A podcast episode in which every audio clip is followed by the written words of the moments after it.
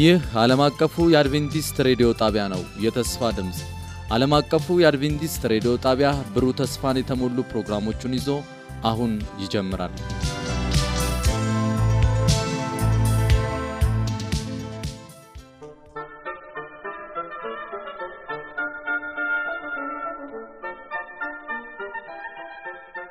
ሰላም ጤና ስጥልኝ። የተወደዳችሁ አድማጮቻችን እንደምንሰነበታችሁ። ይህ በየሳምንቱ እየተዘጋጀ ለእናንተ የሚቀርብ የመጽሐፍ ቅዱስ ውይይት ጊዜያችን ነው።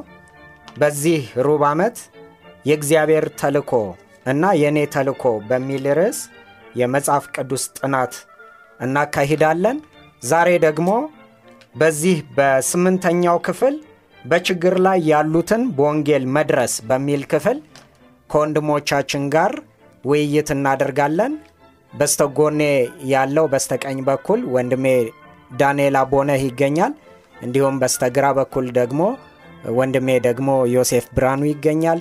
እኔም ደግሞ ፕሮግራሙን በመምራት ደግሞ ወንድማችሁ ሳሙኤል ጃለታለሁኝ። አሁን በቀጥታ ወደ ስምንተኛው ክፍል ስንገባ ያንን የመታሰቢያ ጥቅስ ደግሞ የሚያጠናክርልን ወንድሜ ዮሴፍ ያቀርብልንና ጸሎት አድርጎልን እንጀምራለን። እሺ የዛሬው የጥናታችን መግቢያ ጥቅስ የሚገኘው ማቴዎስ ወንጌል ምዕራፍ 25 ቁጥር 40 ላይ ነው። እንደዚህ ይላል፣ ንጉሡም መልሶ እውነት እላችኋለሁ ከሁሉ ከሚያንሱ ከእነዚህ ወንድሞቼ ለአንዱ እንኳን ስላደረጋችሁት ለእኔ ያደርጋችኋል ይላችኋል ይላል። እንጸልይ። መልካም አባት መልካም እረኛ የሆንክ ኢየሱስ ክርስቶስ ዛሬም ጤንነትን፣ ሰላምን ስለበዛልን እረፍትን ስለሰጠን ደግሞም ቃልን ለማወያየት ቃልን ደግሞ እግዚአብሔር አምላክ ሆይ ለሌሎች ልናዳርስ እግዚአብሔር አምላክ ሆይ በዚህ ቦታ ስለጠራ እናመሰግናለን። እግዚአብሔር አባት ሆይ መልካም ዘር የተዘራው ያ መሬት ብዙ ፍሬ እንዳፈራ ይህ ዘር ደግሞ በሚሰሙት ህዝቦች ላይ እግዚአብሔር አምላክ ሆይ መልካም ፍሬ እንዲያፈራ እንጸልያለን። አሜን። እግዚአብሔር አምላክ ሆይ ረዳታችን ስለሆንክ እግዚአብሔር አባት ሆይ ደጋፊያችን ስለሆንክ እናመሰግናለን። መንፈስ ቅዱስ በመካከላችን እንዲገኝ በእኛ በምንናገረውም ላይም እንዲሁም በሚሰሙት ላይም እግዚአብሔር አምላክ ሆይ ረዳታችን እንዲሆን እንጠይቃለን። በኢየሱስ ክርስቶስ ስም አሜን። ወንድሜ ዮሴፍ እግዚአብሔር አብዝቶ ይባርክ። እንግዲህ በችግር ላይ ያሉትን በወንጌል መድረስ ነው የሚለውና በዚህ በተለያየ አይነት ችግርና መከራ ውስጥ ያሉትን ሰዎች እንዴት አድርገን ነው የምንደርሳቸው? እንግዲህ በቀጣይ ብዙ ክፍሎችን እናያለን።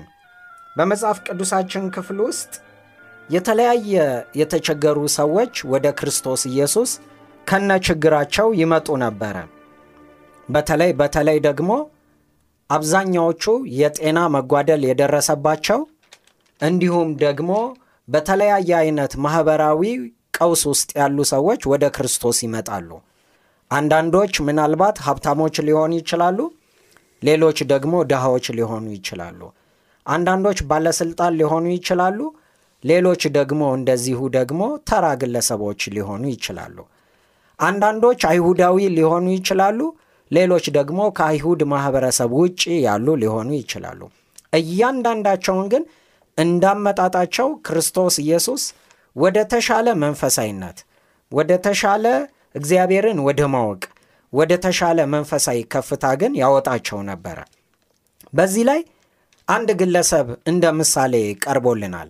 ይህ ግለሰብ በኃጢአት ምክንያት ሽባ የሆነ በኃጢአት ምክንያት የተሰነካከለና በቤቱ ተወስኖ የቀረ አንድ ወጣት እናያለን። ይህ ወጣት በእንደዚህ ሁኔታ ውስጥ እያለ እርሱን ለመርዳት የተንቀሳቀሱ ጓደኞቹን ደግሞ እዚህ ላይ ምሳሌ ያደርጋል። ስለዚህ ይህንን ወጣት ከዚያ ሽባነት ነፃ ለማድረግ እነዚህ ወጣቶች ደግሞ ተነሳስተው ክርስቶስ ኢየሱስ በአንድ ስፍራ ላይ በቤት ውስጥ ሆኖ ሌሎችን እያስተማረ መሆኑን ሲሰሙ እነዚህ ወጣቶች ወደዚያ ጓደኛቸው ሄዱ። ከቤቱ አወጡት፣ ከዚያ ተሸከሙት። ከዚያ በኋላ ደግሞ ወደዚያ ክርስቶስ ኢየሱስ አለበት ወደ ተባለ ስፍራ ተሸክመው አመጡት።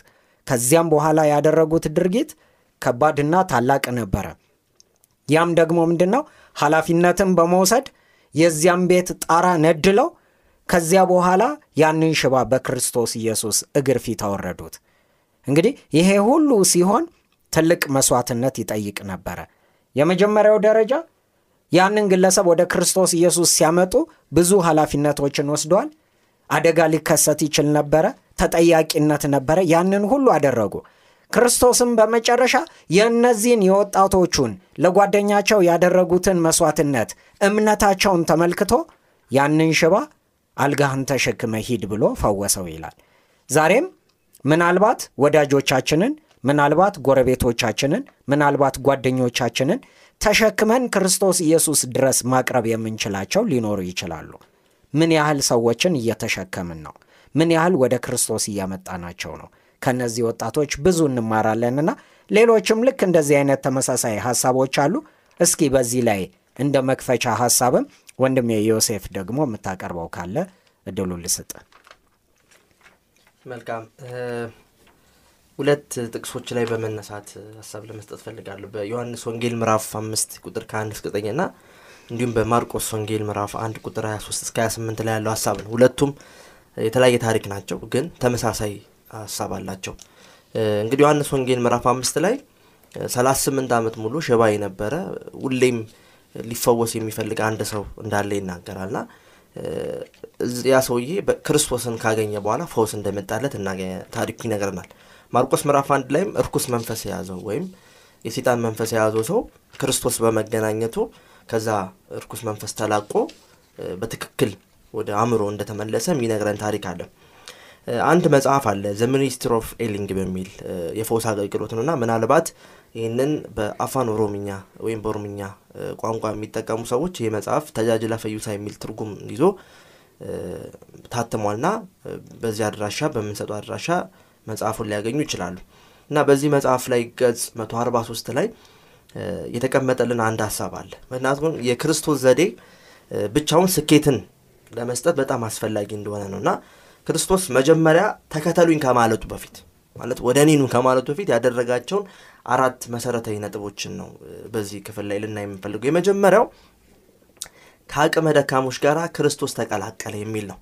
በተደጋጋሚ ጊዜ ክርስቶስ ከፈሪሳውያን ከሰዱቃውያን ክስ ይቀርብበት የነበረው አንተ ጻድቅ ሆነ ለምንድን ነው ከዘኞች ጋር የምትቀላቀለው? ለምንድን ነው ከተናቁ ሰዎች ጋር ከተረሱ ሰዎች ጋር ለምንድን ነው የምትቀላቀለው? አይመጥንም አይነት ሀሳብ ያቀርቡለት ነበርና ክርስቶስ ሁሌም ይገዳደራቸው ነበር። እኔ ለበሽተኞች ነው የመጣሁት፣ ፈውስ የሚያስፈልጋቸው መድኃኒት ለሚያስፈልጋቸው ሰዎች የመጣው ሰው ነኝ እና ክርስቶስ በጣም ለየት የሚለው ሀሳቡ ምንድን ነው? ከአቅመ ደካሞች ጋር ከተረሱ ማህበረሰቡ ካገለላቸው ጋር ማህበረሰቡ አይጠቅሙም ከሚላቸው ሰዎች ጋር ክርስቶስ አስታውሷቸው መጥቶ ይቀላቀላቸው ነበር። ከእነሱ ጋር ጊዜ ያሳልፍ ነበር። አብሮ ይበላ ነበር፣ አብሮ ይጠጣ ነበር። በዚህ ሽባ ሰውዬ ክርስቶስ ራሱን ወደሱ የመጣው ወደዛ ወደ ቤተ ቀረበ፣ ሰውየውን አየው። ከዛም ከሰውየው ጋር አወራ፣ ተጫወተ፣ ተቀላቀለው ማለት ነው። ከዛም በኋላ ያ ሰውዬ ችግሩን ሁሉ ነገረው።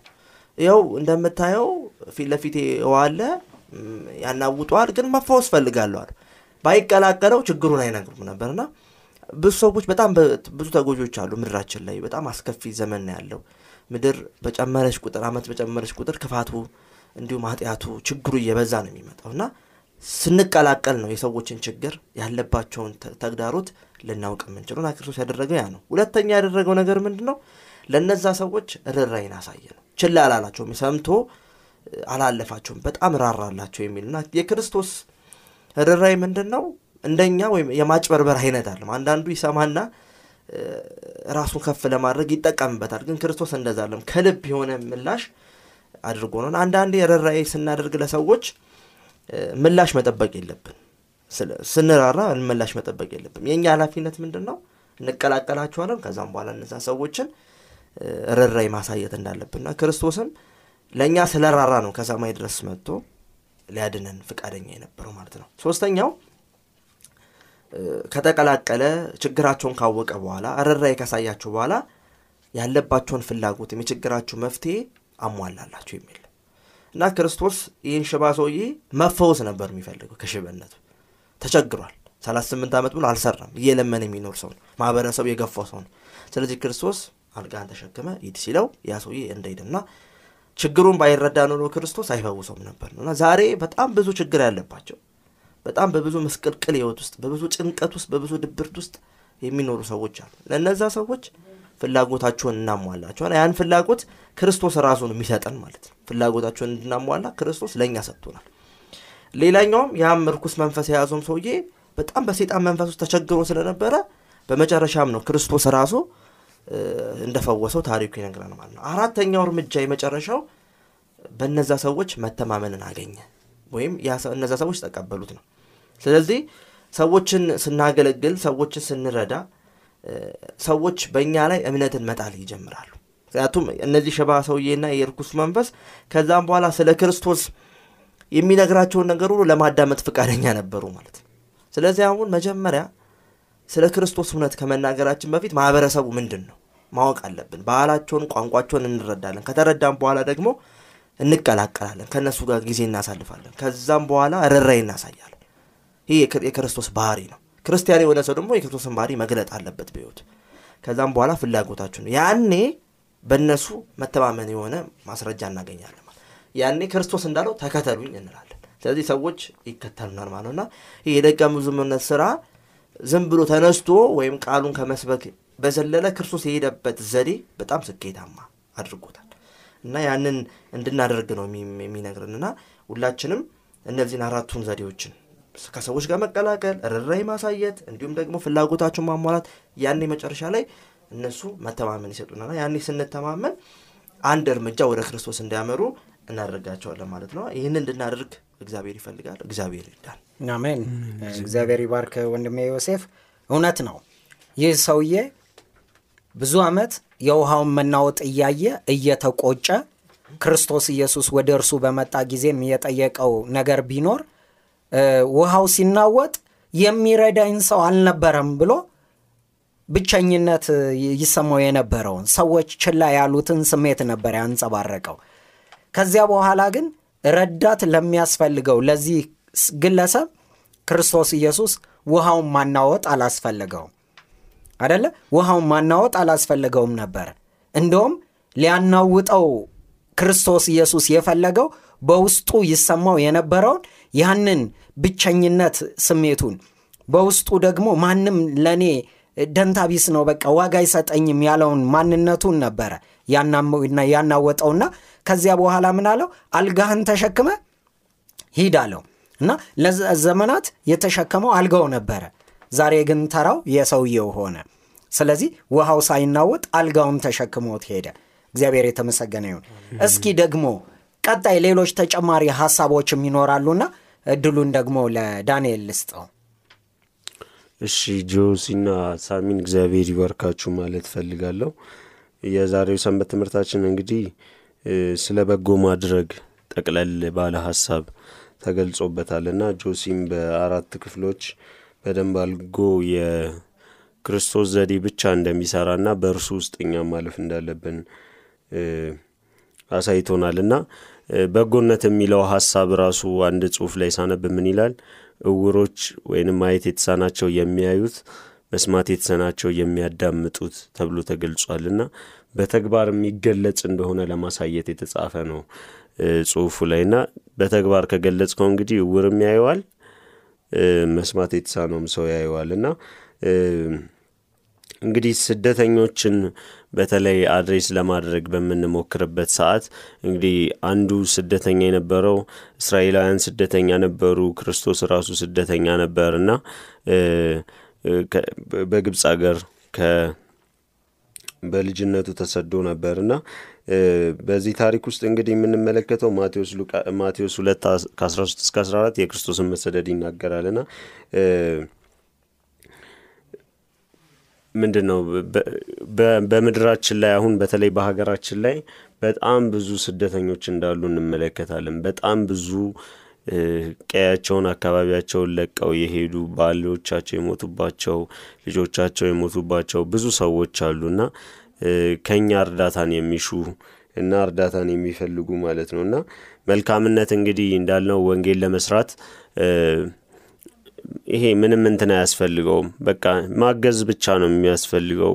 ዘር አይልም፣ ቋንቋ አይልም፣ ሃይማኖታችሁ ምንድን ነው አይልም፣ color አችሁ ምንድን ነው አይልም እና መልካምነታችን ብቻ ነው የሚጠበቀው እዛ ቦታ እና በዛ በዛ አማካኝነት ሰዎችን address ማድረግ እንችላለን እና እግዚአብሔር አምላክ እኛን በፍጹም ፍቅር እንደወደደን ሰዎችን በፍጹም ፍቅር ስንወዳቸው ጥላቻችንን አስወግደን ይሄ የቋንቋ ልዩነቶቻችን ሳይገድቡን እንደገና ደግሞ ብዙ ተግዳሮቶችን አልፈን ወደ እነሱ መሄድ እንደምንችል እንመለከታለን። ዘዳግም 10 19 ላይ እግዚአብሔር ራሱ ለሕዝቡ ምን ሲል እንመለከታለን? እናንተም ስደተኛ ነበራችሁ፣ ስለዚህ ምን አድርጉ? ስደተኞችን ተንከባከቡ እያለ ሲናገር እንመለከታለን እና በታሪካችን ውስጥ በሆነ አጋጣሚ እኛ ወደፊታችንን አናውቀውም። የት ጋ ምን ጋ እንደምንደርስ የህይወት አጋጣሚን አናውቀውም። ግን አሁን ላይ የሰራ ነው መልካም ስራ ነገ ላይ ይከፍለናል እና በእግዚአብሔር አማካኝነት ወደዚህ ሀሳብ እንድንመጣና በአካባቢያችን ያሉ ለምሳሌ አሁን አዲስ አበባ ብንል አዲስ አበባ ዙሪያ ስደተኞች አሉ፣ በደንብ አሉ። ቦታ ተሰጥቷቸው ሰፍረው ያሉ ሰዎች ማለት ነው። እነሱ ጋር በመሄድ በማጽናናት መስራት ይቻላል። በየሀገሩ አማራ ክልል ብንል፣ ኦሮሚያ ብንል፣ በዚህ በደቡብ ብንል፣ ቤኒሻንጉል፣ ጋምቤላ የትም አካባቢ ያለን ሰዎች አካባቢያችን ላይ በጣም ብዙ የተፈናቀሉ ሰዎች አሉና እነሱን address በማድረግ ከዚህ በላይ እድል የለም ብዬ ነው ማስበው።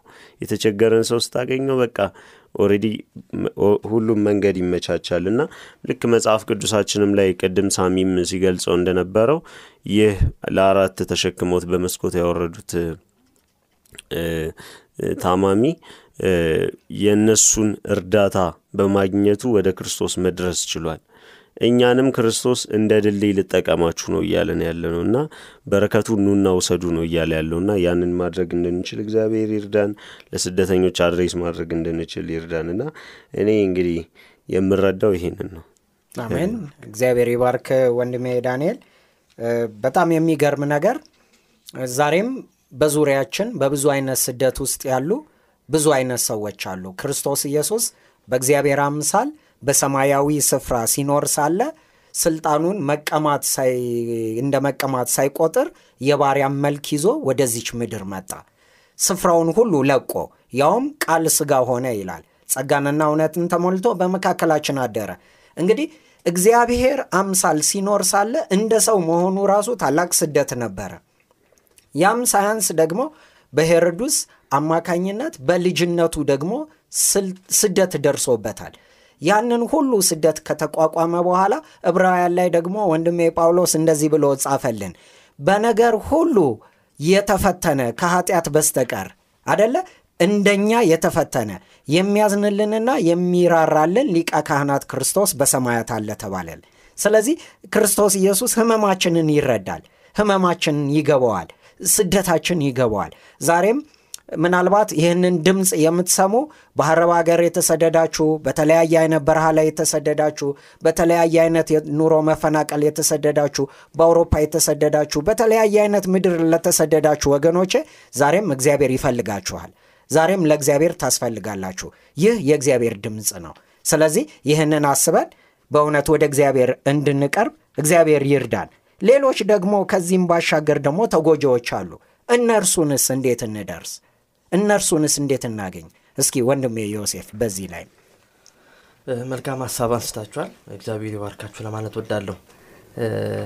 ወደ ቀጣዩ ስንሄድ በዓለማችን ላይ በጣም ብዙ ተጎጂ ሰዎች አሉ።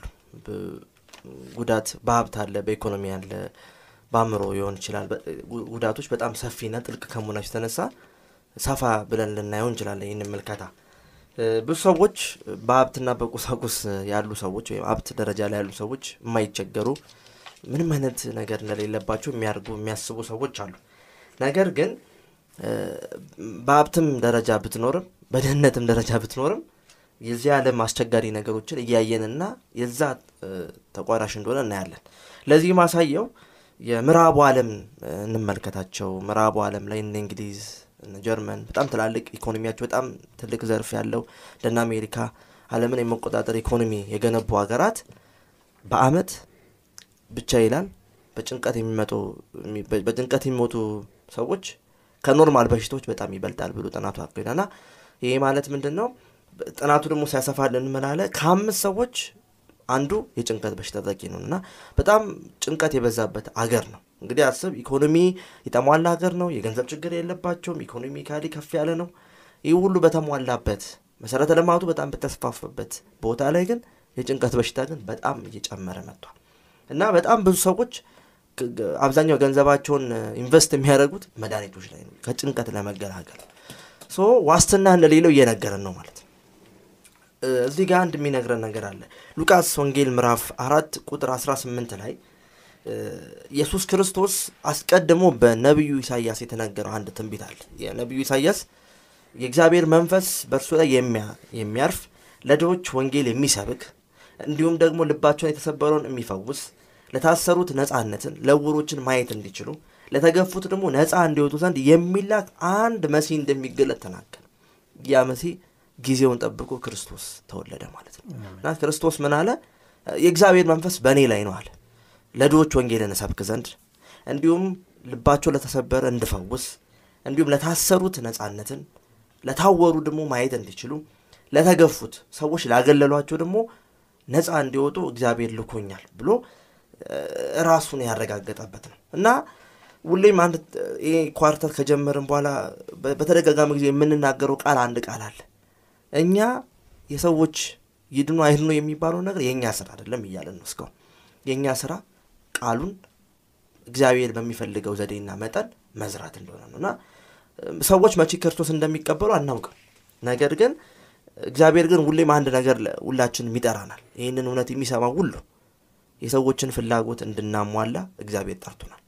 መቼ ይቀበሉ መቼ አይቀበሉ ያ የመንፈስ ቅዱስ ስራ እንደሆነ ይነግረናል ማለት ነው። እዚህ ጋር አንድ ተሞክሮ መስጠት የምፈልገው ነገር ምንድን ነው? በእንድ ሀገር ጎብኚዎች በመጡበት ሰዓት ላይ ምግብና መጠጥ ማቅረብ የተለመደ ነው። እኛ ሀገር ላይም እንደ አንድ እንደ ኢትዮጵያ ማህበረሰብ እንግዳ በሚመጣበት ወይም ጎብኚ የሚመጣበት ሰዓት ላይ ሰው ያለውን መስጠት ማካፈል ባህላችን እንደሆነ ነው። ይሄ ሌሎችን ለመርዳት ካለን ፍላጎት የተነሳ የሚመነጭ ነገር ስለዚህ ይህ ባህላችን ወደ ወንጌልን መምጣት አለበት። በጣም ብዙ ሰዎች ክርስቶስን ይፈልጋሉ፣ ፍላጎት አላቸው። ያም ፍላጎታቸውን እኛ ሄደን ለነዚህ ለተጎጂዎች መርዳት መቻል አለብን። በጣም ብዙ ተጎጂዎች ምግብ የሚያጡ አሉ፣ መጠጥ የሚቸገሩ ሰዎች አሉ። ለእነዛ ሰዎች ክርስቶስ እንድንደርስ እነሱን ጭምር ደግሞ እንድንረዳ ይፈልጋል። ቅድም እንዳልኩት ደግሞ ከምግብና ከመጠጥ በዘለለ ሰዎች የአእምሮ ጭንቀት አለባቸው ነው ገንዘብ ኖሯቸው ሀብት ኖሯቸው ሁሉ ነገር ተሟልቶላቸው ግን በጣም በጭንቀትና በድብርት ውስጥ የሚገኙ ብዙ ወጣቶች ነው። ያ ነገር መጨረሻ ላይ ራስ ማጥፋት ደረጃ ደርሷልና ሰሞኑን ካያችሁ በጣም ራሳቸውን የሚያጠፉ ሰዎች በሚዲያዎች በፌስቡኮች፣ በኢንስታግራም በተለያዩ ሚዲያ ሀገሮች እየሰማን ነው የምንገኙ። ይህ ማለት ተስፋ እየቆረጡ ነገን የሚሰንቁት ነገር ስለሌለ ራሳቸውን ወደ ማጥፋት ደረጃ ያደርሳቸዋል ማለት ነው። ስለዚህ ውድ ወገኖች ይህንን የምሰሙ ሁሉ ክርስቶስ ይህንን ነገር እንድንሰራ ጋብዞናል ማለት ነው። ፍላጎታቸውን እንድንሟላ ነው። ለሀብታምም ለድሃም የእግዚአብሔር እውነት ያስፈልጓል። ያንን ነው። ምክንያቱም ሁለቱም ኃጢአተኞች ናቸው። ሀብታምም ድሃም ድነት ያስፈልጋቸዋል፣ ክርስቶስ ያስፈልጋቸዋል። ስለዚህ ያንን ነገር እንድንሰራ ኢየሱስ ክርስቶስ እየነገረን ነው ማለት ነው። እግዚአብሔር ይባርክህ ወንድሜ ዮሴፍ። እንግዲህ ብዙ አይነት ተጎጂዎች አሉ። በተፈጥሮ ተጎጂዎች የሆኑ አሉ፣ ከፍጥረታቸው ጉዳት የደረሰባቸው እንዲሁም ደግሞ በተፈጥሮ አደጋ ደግሞ ጉዳት የደረሰባቸው አሉ። በጎርፍ፣ በመሬት መንቀጥቀጥ፣ በተለያየ አይነት ሁኔታ እንዲሁም ደግሞ ሰው ሰራሽ በሆኑ ነገሮች ደግሞ ተጎጂዎች የሆኑ አሉ። በአደጋ በመኪና አደጋ፣ በተለያየ አይነት መሳሪያ፣ በጦርነት በተለያየ አይነት ደግሞ ተጎጂ የሆኑ ሰዎች አሉ። እንዲሁም ደግሞ በሰዎች ደግሞ የተለያየ አይነት ጥቃት ደግሞ የሚደርስባቸው አሉ። የሚደፈሩ አደለ፣ የሚገደሉ አካላቸው የተለያየ አይነት ጉዳት የሚደርስባቸው እነዚህ ሁሉ ተጎጂዎችን ግን የሚገርመው ነገር ዛሬም ክርስቶስ ኢየሱስ ይፈልጋቸዋል። ስለዚህ ምናልባት ዛሬ በተለያየ አይነት የጉዳት ጥግ ላይ ያላችሁ ሰዎች እግዚአብሔር ይፈልጋችኋል። እግዚአብሔር እናንተን ይፈልጋል። ይህ ከእግዚአብሔር ለእናንተ የሚተላለፍ ድምፅ ነው። ስለዚህ እግዚአብሔር ለእናንተ ይህንን መልእክት እያስፈለገ ነው። ይህንን መልእክት እያስተላለፈ ነው። ምን እያለ? ወደ እግዚአብሔር ኑ እያለ። ስለዚህ ሰዎችን ስንቀርባቸው ደግሞ እሺ፣ በምን አይነት ሁኔታ እንቅረባቸው? እነዚህን ተጎጂዎች እንደውም አንድ ጥቅስ እዚህ ላይ ይናገራል። ቆሮንጦስ ላይ አለ።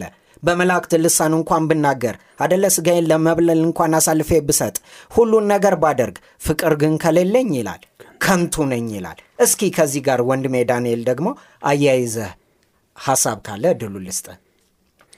እሺ አሁን ጆሲ ያነሳውም ሀሳብ አለና ይሄ ፍላጎት የምንለው ነገር የሚያልቅ ነገር አይደለም እና ይቺ ምድር ደግሞ በሚያስቅ ሁኔታ ጎደሎ ናት ማለት already ጎድላለች። አዳም ኃጢአት ከሰራ በኋላ ለሰው ልጅ ሙሉ ነገርን ልትሰጥ አትችልም። ለዚህም ነው ብዙ ሰዎች ይሄ ምንድን ነው አሁን ሰሞኑን እያየ ነው ያለው ብንሄድ ይሻላል የሚል challenge ተጀምሮ ነበርና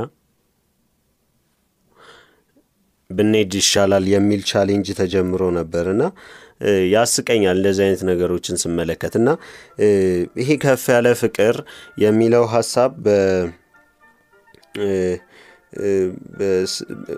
ብዙውን የሚያወራው ስለ እግዚአብሔር ፍቅር ነው እና የእግዚአብሔር ፍቅር እኛ እግዚአብሔር መረጥኳችሁ እንጂ አልመረጣችሁኝም ይላል እና እሱ ራሱ ነው የመረጠን ወደዚህ ምድር እንድንኖር ያደረገን እሱ ነው። በዚህ በኃጢአት ውስጥ ጠፍተን በነበርንበት ድጋሚ የፈለገን እሱ ነው። እኛ ራሱ መጻተኞች ነን፣ ለዚች ምድር ስደተኞች ነን እና ሌሎችን ደግሞ ወደ ከተሞቻችን ሲልክ ቅድም ጆሲም ሲያነሳው ነበር በረከት ነው ለበረከት ነው እነዛ ሰዎች የተላኩት እና በሂንዱ እምነት ምን ተብሎ ይታሰባል? አንድ ወዳጅን ወይንም እንግዶችን በቤታችን ስናስተናግድ በረከትን ይዘውልን ይመጣሉ ይላል እና በዚህ ሀሳብ ውስጥ እንግዲህ እኛም መማር ያለብን የሆነ ነገር ተጠቃሚዎች እንሆናለን። እግዚአብሔር ትላንት ከአንድ ወዳጄ ጋር እያወራው ነበር እና ሲናገር ስለ አንድ ማህበረሰብ ሲናገር እግዚአብሔር ሆን ብሎ ነው የበተናቸው ከዛም በኋላ ነው ወንጌል የደረሳቸው ሲልና ሲናገር ነበር እና በዚህ ታሪክ ውስጥ ስንመለከት እንግዲህ እውነትም ሳስተውል እነዛ ሰዎች ወንጌል ደርሷቸዋል። በተበተኑበት ሀገር በቃል መግለጽ ይቻላል። በነዛ በደረሱባቸው ከተሞች ወንጌል ደርሷቸዋል። ካሉበት ቦታ እንትን ማለታቸውና እግዚአብሔር ሆን ብሎ ነው ወደ ከተሞቻችን ሰዎችን የሚልከው። እስራኤላውያንን አልታዘዝ ባሉ ሰዓት ሆን ብሎ ይበትናቸው ነበር። ከዛም በኋላ ድጋሚ ወደ እሱ ይመለሱ ነበር እና የእግዚአብሔር ፍቅር እኛ ፈቃዳችንን ነው የሚፈለገው። እንድንሰራ በእኛ እንዲሰራ ፈቃዳችንን ነው የሚፈልገው እንጂ ምንም አዲስ ነገር አይደለም። ይሄ ወንጌልን መስራት ወይንም ማድረግ የሆነ አዲስ ሀሳብ አይደለም። እና አንድ ሚስዮናዊ ሰው ነበር፣ አገልጋይ ነበር። እና ለስድስት ዓመት ትሪንዳድ እና ቶቤጎ በምትባል ከተማ ውስጥ እያገለገለ ሂንዱና ሙስሊም እምነት ተከታዮች ማህበረሰብ ውስጥ በብዛት ሲያገለግል እንደነበር እንመለከታለን። እና በዚህ ሀሳብ ውስጥ እንግዲህ አንድ አንድ የሂንዱ እምነት ተከታይ የሆነ አምልኮ ያለውን ሰው ወደ ወደ ምንድን ነው ወደ ምስጋና ፕሮግራማቸው ሲጋብዙት እንመለከታለን እና ይህም ሰው ደስተኛ እንደነበረና በዛ ነገር ውስጥ የእግዚአብሔርን ፍቅር ማየት እንደቻለ ነው የሚያሳየን እና እንግዲህ የምንረዳው ነገር ቢኖር የእግዚአብሔር ፍቅር ነው እኛን የሚልከን እንዲጠቀምብን ፈቃዳችንን መስጠት አለብን እና በዛ ውስጥ ደግሞ ሊሰጠን የፈለገውንም በረከት መውሰድ አለብን ማለት ፈልጋለሁ። ተባረኩ። እግዚአብሔር ይባርክህ። እንግዲህ ይህ ሁሉ በፍቅር መሆን እንዳለበት ተምረናል። ስለነበረን ጊዜ እግዚአብሔር አምላካችንን እጅግ አድርገን እናመሰግናለን።